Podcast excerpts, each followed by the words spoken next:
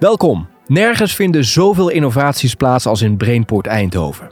Pionieren met nieuwe technologieën is hier het antwoord op veel maatschappelijke vraagstukken. In de regio wordt onder andere gewerkt aan betere gezondheidszorg, minder files en CO2-uitstoot, innovatieve maakindustrie en talentontwikkeling. Brainport draagt daarmee een belangrijk steentje bij aan het verdienvermogen van Nederland. Fijn dat je luistert naar deze Brainport podcast. Mijn naam is Tom Jessen en ik ga in deze podcast op zoek naar de kracht van Brainport en de uitdagingen waar de regio voor staat. Deze podcast gaat over slimme laadinfrastructuur. Er is een stijgende vraag naar duurzaam transport en vervoer en een belangrijke factor daarin is de laadinfrastructuur. Daarover ga ik praten met deze gasten.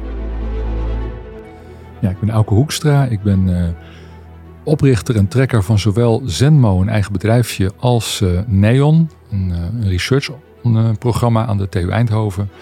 En ik onderzoek eigenlijk hoe we die transitie van fossiele energie naar duurzame energie kunnen maken.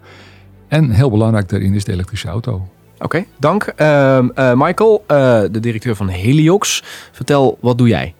Ja, Michael Colijn. Ik ben sinds 1 januari 2020 CEO voor Heliox.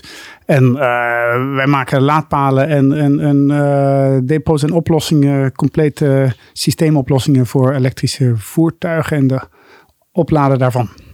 We hebben in deze podcastreeks het eerder gehad over eh, de batterijtechnologie en waarom die belangrijk is en wat er allemaal speelt. Het is nu de Mobility Maand en in deze podcast gaat het over slimme laadinfrastructuur. Michael, waarom is die nodig? Nou, eigenlijk om, om, om twee verschillende, eh, of drie redenen. Eén is, je ziet namelijk het eh, aantal elektrische voertuigen rap toenemen. Um, en een voertuig dat elektrisch rijdt, kan alleen maar zo rijden als er infrastructuur is om die voertuigen op te laden. Tegelijkertijd zien we twee andere dingen die van belang zijn. De toename van het uh, verbruik van elektriciteit betekent dat de netten daar niet op uh, berekend zijn. En je moet dus slimmer omgaan met de demand side van die uh, netten om dat te laten lukken.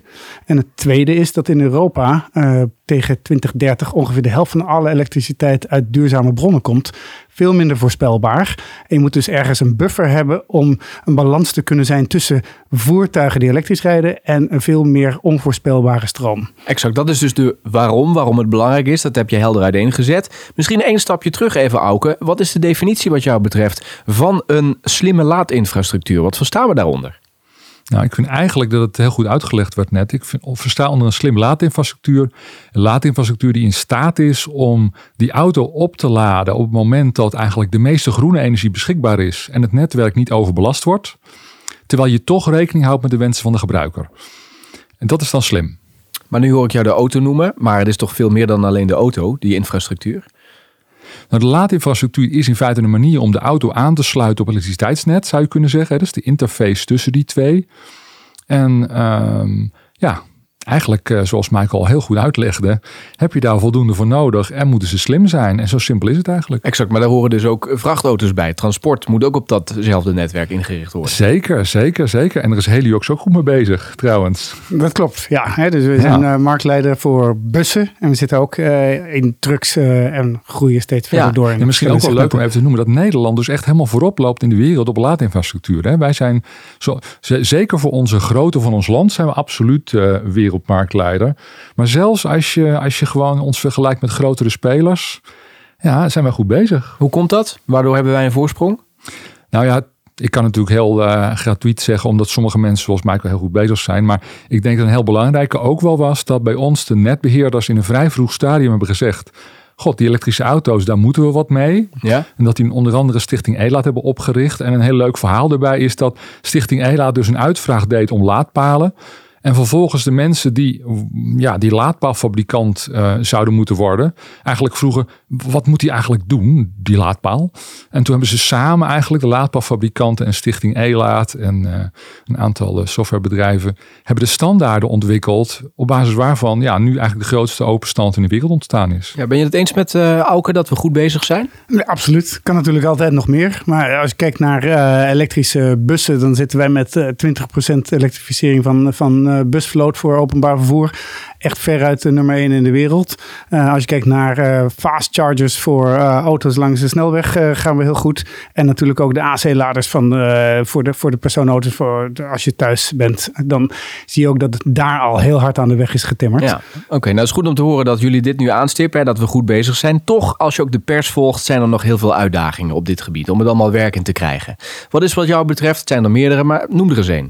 Nou, de, de, de allergrootste uitdaging voor ons is denk ik om deze enorme groei te kunnen behapstukken de komende jaren. Gaat geen enkel bedrijf dat in zijn eentje kunnen doen. Je moet dat in een ecosysteem doen van uh, netbeheerders, van uh, voertuigfabrikanten, ehm, van aanbieders van diensten rondom het laden. en natuurlijk de, de laadinfrastructuurpartijen zelf. En pas als je zo'n ecosysteem hebt, dan kun je veel harder en robuuster groeien dan nu. en er zitten een aantal aspecten in die denk ik nog veel groter kunnen. En we zeiden net, we zijn goed bezig. Maar als je naar het percentage kijkt van het aantal voertuigen wat per jaar verkocht wordt, dan praten we nog steeds over minder dan een procent op wereldbasis wat nu elektrisch uh, is. Dus er moet aan die, aan die infrastructuurkant en aan het ecosysteemkant nog heel veel gebeuren. Maar oké, okay, echt pas aan het begin. Hè? En het is ook wel leuk om te noemen dat het ecosysteem hier in Brabant, eigenlijk rondom Eindhoven, best wel goed functioneert wat dat betreft, toch? Ja, de, partijen weten elkaar goed te vinden hier, denk ik. Nou, dat klopt. Dat is natuurlijk de unieke, eh, als je kijkt naar de Philips uh, geschiedenis in deze regio. Alles wat met elektronica te maken heeft, groeit hier. Het eerste busdepot ter wereld staat natuurlijk ook niet voor niets uh, hier. Wat elektrisch uh, rijden mogelijk heeft gemaakt. Um, en ik denk dat zo'n voorbeeldfunctie moet je dan eigenlijk gaan repliceren in andere steden en andere delen van Europa en in nou, de wereld. Nou nog zo dat heel Amerika met onze laadpalen gaat rijden. Ja. Maar dat ecosysteem, dat snap ik. Hè? Dat is ook denk ik, als je een beetje uh, nadenkt, is dat ook wel redelijk logisch. Maar laten we nog eens een ander punt, wat je ook onder de uitdagingen zou kunnen scharen erbij pakken. Namelijk de belasting van dat netwerk. Dat het allemaal goed gaat. Want we hebben nu natuurlijk, natuurlijk een, een legio aantal voertuigen dat erop inprikt. Dat wordt natuurlijk straks alleen maar meer en meer. Hoe zie jij die uitdagingen wat betreft de belasting van het netwerk ook? Nou, het is eigenlijk heel simpel. Als al die, net, eh, als al die auto's straks om zes uur thuiskomen, inpluggen en dan meteen gaan laden, eh, springt het net eruit, zo simpel. Maar als die allemaal opladen op het moment dat de stroom het goedkoopst is en dat de stroom het groenst is, wat, waarom willen mensen dat niet? Hè? Dan zie je dat het eigenlijk heel goed te managen is. Sterker nog, Ehm, als ik nu plannetjes maak simulaties maak, bijvoorbeeld samen met de netbeheerders, dan maken we ons heel veel zorgen over zonnepanelen die op eh, hele mooie dagen maar zeggen, het netwerk kunnen overbelasten, of warmtepompen die op hele koude dagen het netwerk kunnen overbelasten. Maar die elektrische auto's, als die gewoon slim gaan laden, en dat gaan ze volgens mij, want er is heel Nederland, ook alle Kamerleden met die ik praat enzovoort, iedereen is daarvoor, dan is dat eigenlijk nauwelijks een extra belasting voor het netwerk. Dus slim. En dan is het probleem. Maar even om het goed te snappen, kan dat dus altijd een ander tijdstip zijn? Ja, dus je, heel simpel. Jij komt thuis hè? en uh, je hebt een dag hard gewerkt en je steekt die stekker erin. Je wil er voor de rest geen omkijken naar hebben. Je loopt naar binnen. Dan op dat moment zegt die auto niet, ik ga nu meteen laden, want de stekker zit erin. Die auto zegt, ho, ho, ho. Ik wacht even totdat uh, de piekdrukte op het netwerk, want dat is s'avonds als je, als je thuis komt, over is. En ik wacht even tot bijvoorbeeld midden in de nacht we omkomen in de, in de windstroom. Dat is hartstikke goedkoop. En ja, super, super groen. En hij moet toch pas, eh, die, jij moet toch pas de volgende ochtend om acht uur eh, moet je weer weg, zal maar zeggen. Dus uh, ja, midden in de nacht om een uur of elf of zo begint hij dan met laden. En als jij s ochtends de deur uit gaat, is hij gewoon vol. Dus je had niks gemerkt. Alleen, het, is, het is wel hele groene stroom. En, ook interessant, als jij dan zegt, ja, maar nu moet ik vanavond nog ergens heen en hij is bijna leeg en en en en. Dan heb je gewoon de mogelijkheid om wat wij een overrule button noemen te gebruiken op je app of wherever. En dan kan je zeggen, doe het toch met, met, meteen. Maar in de praktijk blijkt dat maar heel weinig keren mensen van die mogelijkheid gebruiken. Maar waarom krijg je geen belasting als iedereen op datzelfde moment, namelijk het voordeligste, goedkoopste, et cetera, dan krijg je toch weer datzelfde situatie dat iedereen dan ook wil laden? Ja, maar je moet niet onderschatten hoe slim dat systeem is. Want als iedereen op hetzelfde moment midden in de nacht gaat naladen, wordt het daardoor op dat moment weer duurder. Mm. Dus dat, die algoritmes zijn slim genoeg om ervoor te zorgen dat als je uh, allemaal het goedkoopste moment uitzoekt, dat dat niet meer het goedkoopste moment is. Dus dat het uiteindelijk mooi uh, uitgespreid wordt. Power Matcher bijvoorbeeld. Er zijn heel veel verschillende algoritmes die ook weer ontwikkeld zijn hier in Nederland voor een gedeelte in ieder geval. Um, en Koen Kok bijvoorbeeld doe ik, veel, uh, doe ik veel werk mee, een professor aan de Universiteit Eindhoven. En dit is allemaal best wel goed uitgedacht. Michael? Nou ja, ik denk dat ik uh, grotendeels uh, aansluit uh, bij elk. We zijn het weer eens, hè? Ja, we zijn het toch eens. en het interessante daarin is dat je dus verschillende soorten van smart kunt definiëren voor die laders. Dus het eerste wat wij als, eh, als fabrikant van die, van die laders eh, hebben geregeld, is dat we dus de lader kunnen instrueren om op een later tijdstip te beginnen met laden. En daarmee kun je dus al in ieder geval de piekbelasting al reduceren. Tweede ding is dat we kunnen zeggen, uh, we geven voorrang aan het ene voertuig ten opzichte van het andere voertuig. Bijvoorbeeld in een busdepot. Dat je zegt van, hey, lijn 11 moet over 10 minuten weg en lijn 14 over een uur. Dan gaan we die voorrang geven, zodat je toch gewoon je normale dienstregeling kunt rijden. En dus dan kun je dus daar een, een, een, eh, stukje. En het derde ding is dat we nu, eh, en onze techniek is daar al klaar voor, maar de regelgeving is daar nog niet helemaal bij. Maar dat we dus ook stroom terug kunnen leveren aan het net op het moment dat er echt een tekort is aan stroom. Uh, bijvoorbeeld neem Californië, daar hebben ze heel veel blackouts. Iedereen die daar een elektrische auto bij de voordeur heeft staan die vol is of, of gedeeltelijk geladen is, je zou kunnen zeggen, ik wil in ieder geval dat uh, noodstroomverlichtingen doet en de vriezer uh, blijft draaien op de accu van mijn auto. Nou, dus dat omgekeerde inzetten van auto's, daar zijn we echt, nu echt aan de vooravond. De Japanse standaard Shademo, die kan dat al, hè, V2G, dat kan met onze laders. Um, maar we willen nu ook dat de Europese standaard CCS, is een ander soort stekker, dat die dat ook mag. En daarmee zou je dus ook het net kunnen ondersteunen op de moeilijkste momenten als er echt tekorten zijn. Juist. Dus dat, dat smart, dat kan op lokaal niveau per auto. Maar het kan ook op een heel depot. En je kan zelfs op stadniveau ernaar kijken. Oké, okay, smart laden. Ja, ontzettend leuk dat je daarmee aankomt al meteen. Want inderdaad, dat is, dat is echt de volgende stap. En ik heb wel eens een keer uit zitten rekenen met een, eh, een, een forum in Duitsland. Waar ze toen heel bang waren dat het net helemaal uit balans gebracht zou worden door elektrische auto's of door zon en wind die dan overbelasten. Wat je zou kunnen doen met V2G. En we kwamen erachter dat als je ongeveer 20% op zijn hoogst van die batterijcapaciteit die op een gegeven moment al die auto's gaat hebben echt slim kunt gebruiken door inderdaad op piekmomenten terug te laden, dan kan je eigenlijk de belasting van het netwerk eh, kaarsrecht krijgen. Dan kan je daar zo'n beetje alle kreukels, zullen zeggen, alle pieken kan je, kan je wegstrijken. Want er zit echt heel veel batterijen in al die verschillende auto's en al die verschillende voertuigen, bussen ook natuurlijk. En ja, als je daar slim mee omgaat, dan, dan, dan kan je. En ik, kom nog met je zonnewind. Ik denk dat dat een belangrijk punt is, want die 20% top in zo'n batterij, betekent dat die levensduur van zo'n batterij niet aangetast wordt. He, daar gaat dan ook vaak over wie is er verantwoordelijk voor als de batterijlevensduur dan korter is.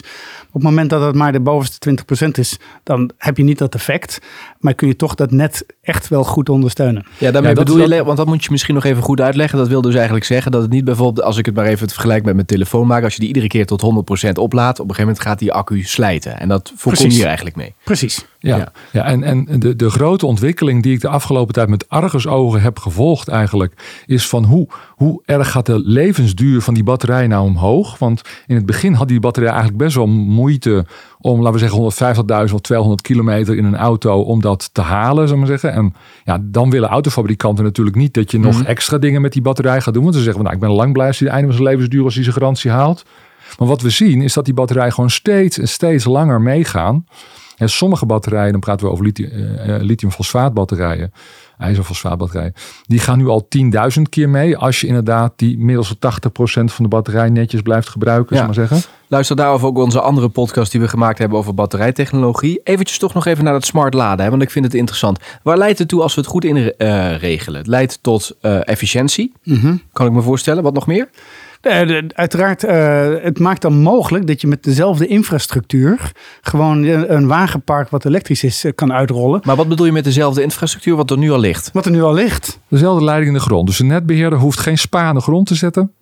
Die kan gewoon met de spullen die hij heeft liggen, kan hij, kan hij eigenlijk al die auto's uh, servicen. Ik moet heel eerlijk zeggen, de netbeheerder zal waarschijnlijk om andere redenen die hele energietransitie nog wel de nodige uitgaven moeten doen. Maar met slim laden zorg je er wel voor dat die uitgaven aanzienlijk lager worden. En zon en wind, dat is gewoon, als je dat optimaal wil benutten, heb je bepaalde flexibiliteit nodig. En die kan je dus bieden met dat slim laden. Dus je kan echt, zoals... Um, uh, hoe heet hij nou ook alweer? vroeger de voorman van, van, van Enexis. hoe heet hij nou?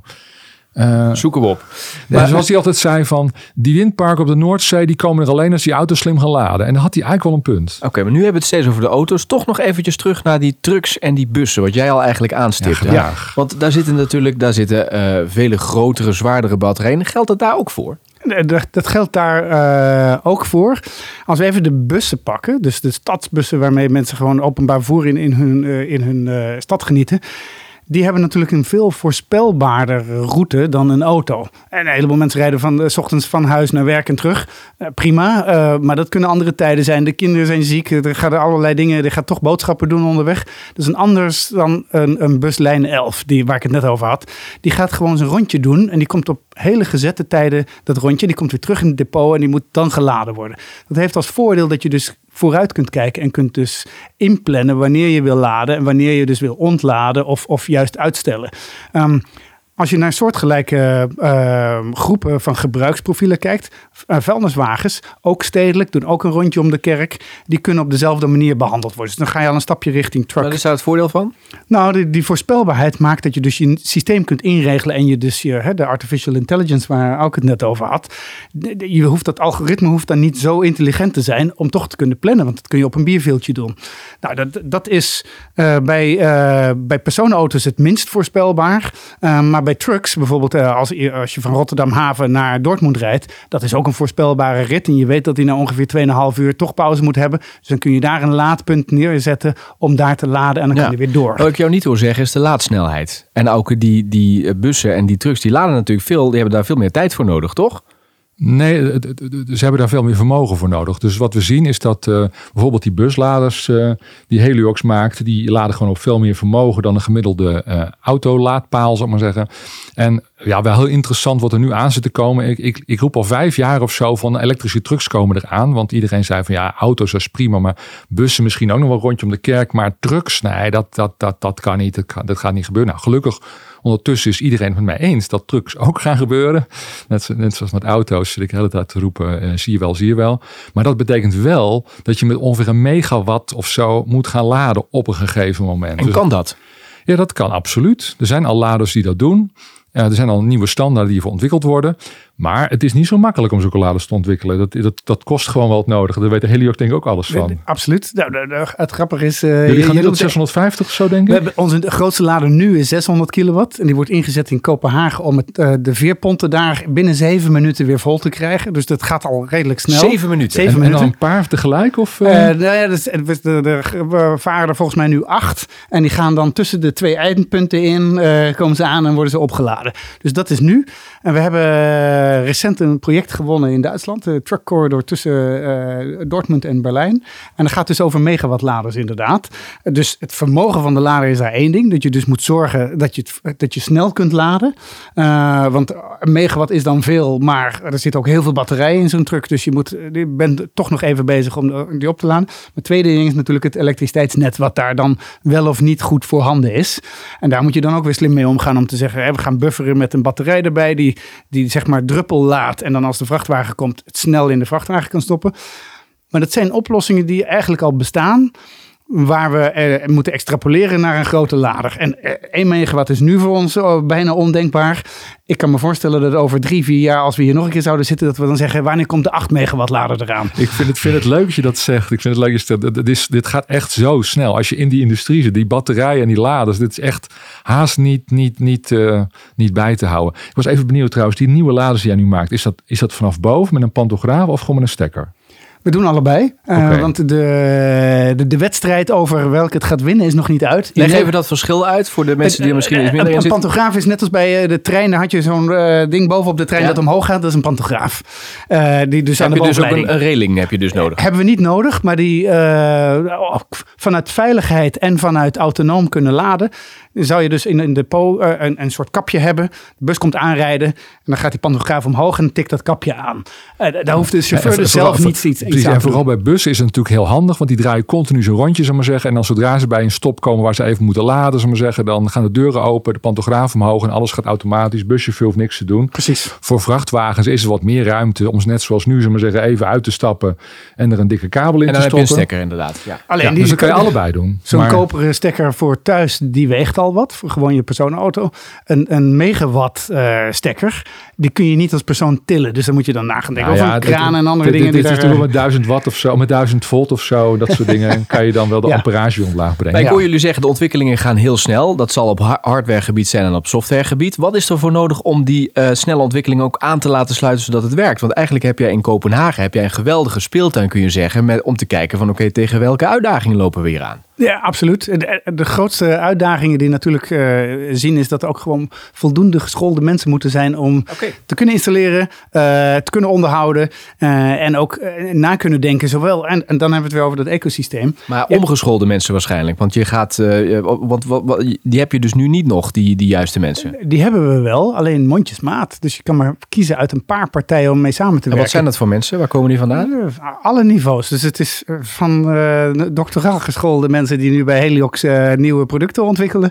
Maar ook uh, eh, LTS'ers, MTS'ers, HTS'ers. Iedereen is daarvoor nodig op alle niveaus om te kunnen meedenken over dat systeem. En niet alleen bij Heliox, maar je wil ook dat je een counterpart hebt bij een netwerkbedrijf, bij een voertuigfabrikant.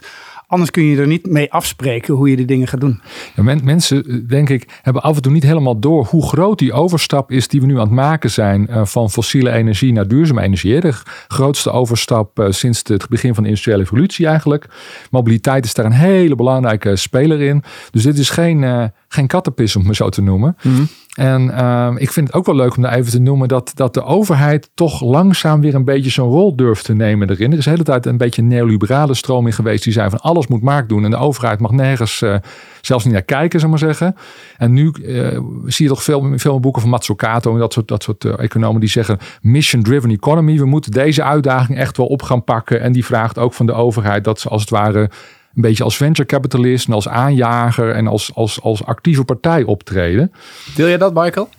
absoluut. Hè. als je ziet naar het Thatcherism van de, van de jaren tachtig, dat was natuurlijk een enorme verademing in de eerste, de eerste impuls, zeg maar, de markt vrijmaken. Maar daarnaast de regelgeving en dus het beleid van de overheid moet wel passen bij de richting die we willen hebben als land. En daarna komt die markt wel, dan gaan marktpartijen daar ook op in. Ik denk dat je als overheid wel de rol hebt om een, een stabiele lijn uit te stippelen. En dan komt de markt erna. En hoe is dat in Nederland nu, wat jou betreft? Um, het, het, een uh, beleid wat nog niet helemaal helder is. Ik ben ook benieuwd wat de nieuwe regering gaat doen daarin. Waar is het nog niet helder? Nou, de lange termijn. Dus uh, we hebben nu uh, voor de busmarkt, voor de openbaar voorbusmarkt, hebben we heel hard gezegd voor een bepaalde datum moet alles elektrisch zijn. En dat helpt om een markt te kweken. Maar dat hebben we nog niet gedaan met auto's en ook nog niet met trucks. En, eh, terwijl daar ook eh, de, de, grote winst is. En ik denk dat inmiddels is de techniek in de markt voor die bussen bewezen. En je hem ook moeten extrapoleren naar al die andere markten. En wat zou daar helder geformuleerd moeten worden voor die trucks en die bus? Ik denk een einddatum waarin je zegt: dit is de laatste datum waarop je uh, nog uh, verbrandingsmotoren mag verkopen. En dit is de laatste datum waarop, waarop je ze nog mag rijden. Ja, het gaat, op zich wel de goede kant op. Het is onvoorstelbaar eigenlijk hoe snel het gaat nu vergeleken met tien jaar geleden. Toen ik mee begon, maar zeggen, was het echt nog een beetje een soort van ja, zo'n zo'n zo'n zo'n zo'n Fata Morgana haast. Dat je ooit volledig eh, elektrisch zou hebben. En nu is het een beetje van ja, 2030 gaan we dat echt halen. He, alle, alle nieuw verkochte auto's elektrisch. Dus het is toch een gigantische omslag. Maar ze hebben zich ook gecommitteerd eraan, hè? De een overheid. beetje, een beetje, een beetje. Ze hebben het een paar keer geroepen, maar het staat nog niet in de wet of zo. Nou, maar dus- vanuit, uh, vanuit uh, Europa zijn er wel hele duidelijke afspraken gemaakt. Mm, er zijn allerlei targets gesteld, zeker, zeker. Maar echt 100% eh, duidelijk is het nog niet. En wat ik ook van de overheid eigenlijk verwacht, is dat ze qua standaarden en dergelijke nog een stuk duidelijker worden. Dat ze zeggen van als je aan deze standaarden voldoet, dan is het goed. Wat bedoel je daarmee? Nou ja, bijvoorbeeld uh, OCPP is een van mijn, uh, mijn stokpaardjes, zullen maar zeggen, dat het heel goed is dat wij in Nederland die uh, internationale standaard, open standaard gezet hebben. Dat maakt het veel makkelijker om apparatuur als het ware uitwisselbaar te maken. Uh, ik, het doet me altijd heel erg denken aan internet. Dat heb ik eigenlijk nog van dichtbij nog veel intensiever meegemaakt. En dan had je op een gegeven moment ook dat OSI-model. Nou, heb je allerlei uh, manieren waarop je kan zorgen dat eigenlijk iedereen kan gewoon producten maken die op internet zo ingeplucht kunnen worden. En dan werkt het allemaal. En dat geeft ook potentiële kopers de zekerheid dat ze met jou in zee kunnen gaan. Dat neemt gewoon een heleboel onzekerheid, onduidelijkheid in de markt weg. En daar kan de overheid, vind ik, mooie dingen doen. Hoe is dat nu geregeld? Nou, uh, ik denk dat er verschillende uh, modellen zijn en die sluiten nog niet naadloos op elkaar. Dus uh, als je het vergelijkt met naar de mobiele telefoonindustrie, ja. daar komt nu pas na bijna 30 jaar mobieltjes, komt er een, een regelgeving om één stekker te hebben ja. die op alle mobieltjes past. En nu laden we misschien wel draadloos. En, precies. en je ziet als bij voertuigen is er een standaard in woorden, een plug and charge, waardoor je straks kan komen aanrijden het voertuig herkend wordt en dat je gewoon kunt beginnen met laden. Nou, dat zou uitgerold moeten worden door heel Europa om te zorgen dat je een, een, een, een uh, seamless charging uh, En hoe, hoe speel je daar nu op in? Want je hebt dan nu met die, met die werkelijkheid te maken. Nu moet je dus per land toch nog kijken wat er nodig is. Uh, dus aan de softwarekant en aan de hardwarekant moet je dus nog aanpassingen maken. Maar ook aan de systeemkant. Als je met een, een laadpas voor je privéauto de grens overgaat, dan is het altijd nog maar zien of die dan bij de doet. Dat was vroeger met mobiele tele telefonie ook zo. Als je het op verkeerde netwerk ging, dan kon je niet bellen. Nou, dat, eigenlijk wil je dat dat soort obstakels verholpen worden. Um, maar dus kan, kan daar niet van, kunnen jullie niet een rol daarin spelen samen met al jullie uh, uh, collega's in de sector om tegen de overheid te zeggen: laten we dit nou eens goed vanaf het begin regelen en niet pas over tien jaar? Dat doen we ook. We zitten dus ook in alle voor en alle. Maar het, het lukt nog niet. Het lukt nog niet. Er wordt nog niet uh, genoeg geluisterd om dat in te regelen. Het, is wel in wording. Dus ik ben niet, uh, ik ben niet ja, pessimistisch. Ik denk nee, dat het ik goed dat de sector best wel goed bezig is. Maar nou, nogmaals, even mijn stokpaardje halen. Heeft de overheid ook wel een beetje een rol in. Dat ze soms een beetje niet als zegt van nou laat even. Dan krijg je op een gegeven moment namelijk, anders alle marktoverlaat in dit soort gevallen. Dat ook waar concurrerende bijna marktleiders, zal maar zeggen, toch lastig vinden om, om tenminste knopen door te hakken. En ik vond bijvoorbeeld in Nederland, daar was ik heel trots op. Niemand begreep dat toen. Maar toen wij net eh, de eerste laadpalen neerzetten, toen zei iedereen van wij zijn interoperabel. En dat betekent dus in Nederland dat van wie je pasje ook kreeg, ze werkte op alle laadpalen, oké, de paar duizend, die er toen waren in Nederland. En daar waren we apen trots op en niemand begreep interoperabel, moeilijk woord. Maar ja, eigenlijk moeten we dat dus uitrollen over heel Europa. Ja, precies. simpel. Wat is de next step die gezet moet worden, los van deze die jij nu net noemt, waarvan je denkt, dit hebben we nu nodig om echt een stap verder te kunnen zetten? Ja, als je diep in mijn hart kijkt, dan ga ik nu een heel, heel ander antwoord geven. En dat is namelijk verbeeldingskracht. Dat we ons echt voor kunnen stellen dat het echt allemaal kan. Alles, alle auto's elektrisch, alle, alle trucks elektrisch, alle corridors met snelladers langs die gewoon voor zorgen dat we die diesel in nood kunnen uitfaseren. En verbeeldingskracht bij wie? Ja, eigenlijk bij alle partijen. Um, ik, ik doe dit soort praatjes bij, best wel voor, nou, van, de, van, van de ANWB tot en met de netbeheerders, tot en met de overheid. Um, en daar ontbreekt met... het aan verbeeldingskracht. Nou, het zou, het zou, ja, eigenlijk een beetje. Het, het zou meer kunnen, maar het is ook nogal wat. Hè? Dat, uh, kijk, eigenlijk is het altijd zo dat als een industrie heel snel moet veranderen, dan zijn het de experts van het huidige die zich vaak het slechts kunnen voorstellen dat alles anders wordt. Maar dat zijn wel de experts, dat zijn wel de, mensen naar wie je automatisch kijkt. En, en, juist de mensen die van buiten komen of die een bedrijf wat heel andere dingen doet, die ze niet in de diesel zitten, maar die alleen in de opladers zitten, dat is lekker makkelijk. Of alleen in de elektrische auto's zitten, zoals Tesla, ook lekker makkelijk. En dan kan je snel schakelen. Maar als jij Volkswagen bent, of als jij een netbeheerder bent, dan is het allemaal best wel gek, zo'n nieuwe wereld. En zeker als je al 30 jaar een bepaalde expertise opgebouwd hoe het was. Dus maar toch ben ik daar wel ook optimistisch. Als ik kijk naar een, uh, die groep van vier grote uh, vrachtwagenfabrikanten in Europa. De, de vier grootste. Die hebben nu samen een verbond gesloten om te zeggen we gaan 1700 uh, laadstations bouwen voor trucks. En het wordt allemaal elektrisch en we gaan niet in waterstof. Dus een, best, ja, een, best, een, best een, een, een, harde uitspraak. en waarvan ja. zeiden, hey, dus het kan wel. Um, en, en door dat te roepen, roepen ze ook in het leven dat mensen gaan denken welke laadinfrastructuur hoort daarbij? Welke oplossingen? Hoe gaan we dat doen? Um, en dan zie je dus dat die vraag komt vanuit marktpartijen. Maar ook die vier, die kijken wel even naar de overheid. Van zorg dat er een, een, een rustig en een lange termijn beleid staat om dat mogelijk te maken. Ja, ik, ik vind dat trouwens allemaal prachtig. Toen ik, toen ik mijn eerste boek schreef over elektrische auto's, klinkt leuk hè. Maar in 2010 of zo toen, toen was Dieselgate nog lang niet gebeurd, zou maar zeggen. Toen was de hele wereld was nog heel anders. En onlangs heeft dus de, eh, de CEO van Volkswagen gezegd: van nou, die berekeningen van die Hoekstra, die moet je maar goed naar kijken, want die heeft helemaal gelijk. Die zit nu helemaal te pushen, elektrisch, elektrisch, elektrisch. En ook inderdaad bedrijven die weer eigenlijk een beetje onder de Volkswagen groep vallen, die, die, trucks maken, zijn ook helemaal om uh, op. Oké, we gaan op elektrisch. En ik heb die mensen ook persoonlijk gesproken in, in allerlei uh, gremia. En ze zijn echt om. Het is niet alleen maar de partyline. Maar ze hebben gewoon eens een keer echt serieus zitten rekenen van waterstof bijvoorbeeld of elektrisch of, of diesel. Maar wat wil je daarmee zeggen met dit voorbeeld? Dat, dat het gewoon uh, aan de ene kant is er nog een hoop verbeeldingskracht uh, nodig. Maar aan de andere kant um, is wat er gebeurt ook wel geweldig. Het is ontzettend leuk om in deze branche ziet, zitten en zien hoe, hoe snel het gaat. Ja. Oké, dus jullie hebben het idee dat het wel snel gaat. Er zijn natuurlijk criticasters die zeggen het kan niet snel genoeg gaan. Wat is wat jou betreft, Michael, de, de uh, belangrijkste next step? Uh, voor ons is denk ik uh, een grote stap als we kijken even naar Heliox. Uh, dat we een, een, duidelijke mijlpaal die we hebben bereikt in Nederland al, dat we die ook weten te bereiken in bijvoorbeeld. Nou, dat is voor je bedrijf, maar ik bedoel ja. voor de hele sector en voor het hele doel wat we hebben dat we naar één standaard toe gaan voor het laden. Ik denk dat dat is uiteindelijk... Okay. Uh, Wat Auker net zei. Precies, dus die, uh, de OCPP 2.0, dat zou denk ik uh, de holy grail zijn voor dit moment. die moeten we hebben, want daarmee maak je het zoveel eenvoudiger. En dan kweek je, een stokpaardje, maar dan kom je toch weer terug op dat er voldoende mensen zijn die die manier van denken begrijpen. en, en daarmee kweek je ook een, ja. een ja, en, die stap, en die stap ook die je het schetst, dat we dan aansluiten bij de hoe heet die, 15.11.8 standaard van, van de onder andere de autoleveranciers, die inderdaad gaan zorgen dat ze door aan te sluiten op OCPP uh, 2.0, dat je straks de situatie krijgt, je steekt gewoon de stekker erin en that's all.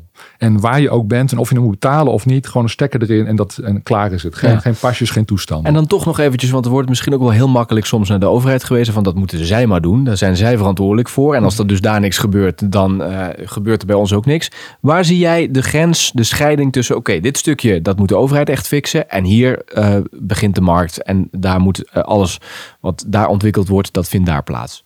Dat is een beetje de, de, de markt is niet één markt. Hè. Dus bussen en vuilniswagens is toch gereguleerd door de overheid. Daar heeft de overheid een rol te spelen. In de truckmarkt, daar kun je wat doen, maar echt op veel grotere afstand. Uh, en daar moeten dus spelers, en dat zie je dus nu ook, de grote fabrikant, Scania bijvoorbeeld, zegt wij doen geen waterstof, we gaan elektrisch en we willen die 1700 uh, ja, bijvoorbeeld corridors uh, aanwijzen en dan financieren. Dat, is wel, een mooie rol dan, hè? Ja, en dat bijvoorbeeld, uh, in, in Nederland hebben we trouwens een van de drukste corridors. Eigenlijk jammer dat die Duitsers naar voren zijn. Want tussen Rotterdam maar zeggen, en Venlo is zo'n beetje de, de, de, drukste corridor van heel, uh, van heel Europa. Ontzettend veel trucks die daar rijden. Zou mooi zijn als ze daar allemaal snelladers gaan neerzetten, toch? En dus de corridor die nu ontstaat tussen Dortmund en Berlijn, die moet eigenlijk doorgetrokken worden nog tot van ja. Dortmund terug naar Rotterdam. En dat is gewoon infrastructuur um, aanleg in zekere zin. Net zoals wegen. Hè? En natuurlijk is het mooi als bedrijven daarbij zeg maar zeggen, een stukje invulling doen. Want we weten allemaal dat bedrijven gewoon goedkope producten in de markt kunnen zetten. Dus moet je, bedrijven moet je gewoon lekker, lekker spullen laten bouwen. Zeg maar zeggen. Helemaal goed. Okay, maar, maar bepalen waar die, waar die wegen komen. Hè? Die door aannemers uiteindelijk weer uitgevoerd worden. In dit geval ook bepalen waar die snelladers komen. Ja, dat, dat vind ik wel degelijk een taak van de overheid. En in sommige markten eh, heeft die overheid een wat grotere rol. Begrijp ik uit jouw verhaal, Michael, Precies. dan in andere. Oké. Okay. Brainport, uh, uh, de Brainport-regio, waar we nu te gast zijn. Welke uh, rol zien jullie voor deze regio? Want er gebeurt hier natuurlijk ontzettend veel. Wat denk jij? Ja, ik vind de Brainport een hele mooie Haarlemmer olie eigenlijk in dat al best wel goed werkende uh, ecosysteem uh, van ex-Philips, zou ik maar zeggen. Dus het is een, ja, ik vind het toch een beetje een kroonjuweel in Nederland, dat je, dat je zo'n regio hebt die zo goed werkt. Een brainport, nou ga ik metaforen door elkaar halen, want een brainport of een, een kroonjuweel goed laten werken, dat gaat niet. Maar die Haarlemmer olie zorgt ervoor dat die machine, beter misschien, um, uh, nog iets beter werkt. Dus het, het, het, helpt ervoor om partijen bij elkaar te brengen. En als ze ineens, uh, ik noem even wat, uh, Europese plannen zien waarvan ze denken van hé, hey, daar zouden wij een rol kunnen spelen met de regio. Dan nemen zij het voortouw om wat partijen bij elkaar te brengen en subsidieplannen te gaan, te gaan invullen. Ja, ik denk dat het wel helpt om één zo'n partij te hebben die zonder dat ze uh, voor een specifiek marktbelang staan, uh, gewoon een beetje die hele regio kunnen, kunnen, kunnen integreren. En daarmee een voorbeeld zijn voor anderen. Dat is prima, maar ik vind het ook wel mooi als dit gewoon werkt. Ja. Michael? Nou, voor, voor, voor ons is denk ik Brainport uh, een unieke locatie, omdat je dus niet alleen een pool hebt van mensen die getraind zijn met kennis die voor ons nuttig is. En, en dat verder uitbouwen, denk ik, is uh, ook een rol voor Brainport om te zorgen van hoe aantrekkelijk ben je voor echt uh, de, hè, de Silicon Valley van, uh, ja, van Europa. Um, en we kunnen snel prototypes bouwen hier in deze regio. We kunnen snel dingen testen. Er zijn genoeg projecten. En ik denk dat daar wel de overheid ook nog wat kan ondersteunen. Om te zeggen, ook voorbeeldprojecten blijven doen hier. En het tweede ding is, denk ik, denk nog een stukje groter. Dus uh, als je naar uh, wereldwijd kijkt, is het belangrijk dat we in Europa gewoon een Silicon Valley hebben. Laat dat Brainport zijn. Betekent dus niet alleen denken voor de belangen van BV Nederland, maar echt BV Europa neerzetten. En wat moet je dan doen om de juiste talent aan te trekken en de juiste investeringen hier te krijgen? Hier, hier. Ja, we kunnen best wel een beetje groter denken. Nee, serieus. Ja. Okay. Ik dank jullie wel voor dit gesprek. Graag gedaan. Graag gedaan. Tot zover deze podcast van Brainport Development over slimme laadinfrastructuur. Abonneer je op dit kanaal zodat je geen enkele aflevering mist. En als je op Apple Podcast luistert, laat dan een recensie achter. Je vindt ons ook op LinkedIn, Twitter, Instagram en Facebook. En volg ons daar vooral, want dan zie je onder andere de Tech Talk die we recent hadden met onder andere Diederik Samsom te gast. Dank voor het luisteren en heel graag tot de volgende keer.